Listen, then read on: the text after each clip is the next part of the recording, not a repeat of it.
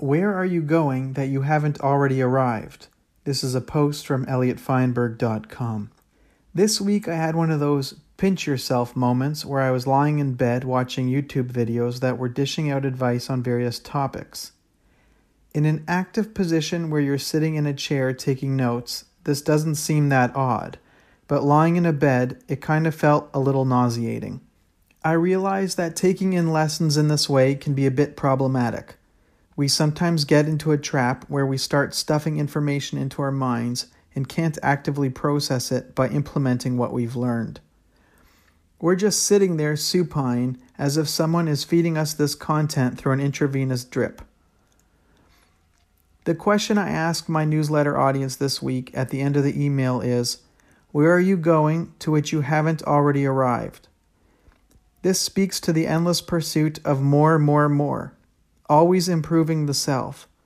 Add more muscle mass until you look like nothing more than a granite countertop shaped like a human.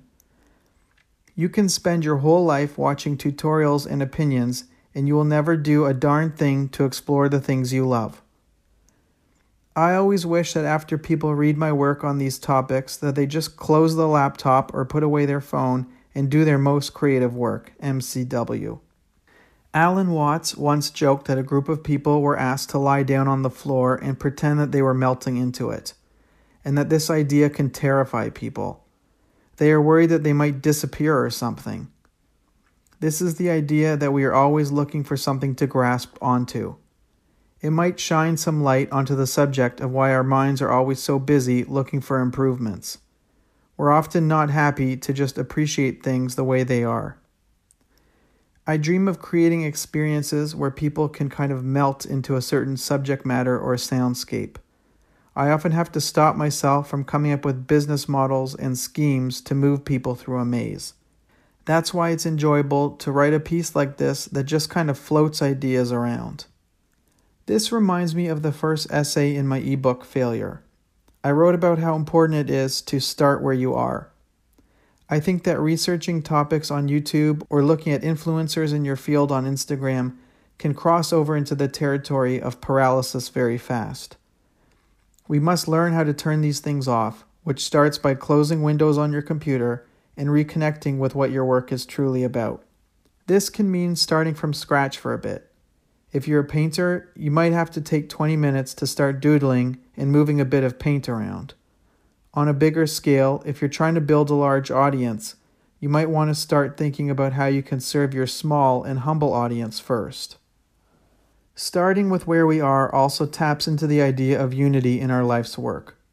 A lot of self improvement might be focused on the ideas of growth and becoming a new and better version of yourself, but you could also take the opposite stance that the growth might exist by remembering who you are and where you came from and being one with that. While I might want to burn new skills on the guitar into my hands, it can be just as liberating to remember that I was tinkering with guitar pedals and recording as a teenager, and to just celebrate this lifelong journey. The growth is in coming home, returning to your passion. Constantly striving to be the best is a trait in humanity that can be applauded, and surely has contributed to our longevity so far. Yet this way of living edges on the side of weakness very quickly. Do overachievers look truly happy? I know that this is a blanket statement and that there are many happy high achievers out there. But we all know the overachiever who does not feel okay with themselves and therefore has to be constantly busy or showered with love. I would rather be a right achiever. So, where are you going that you haven't already arrived?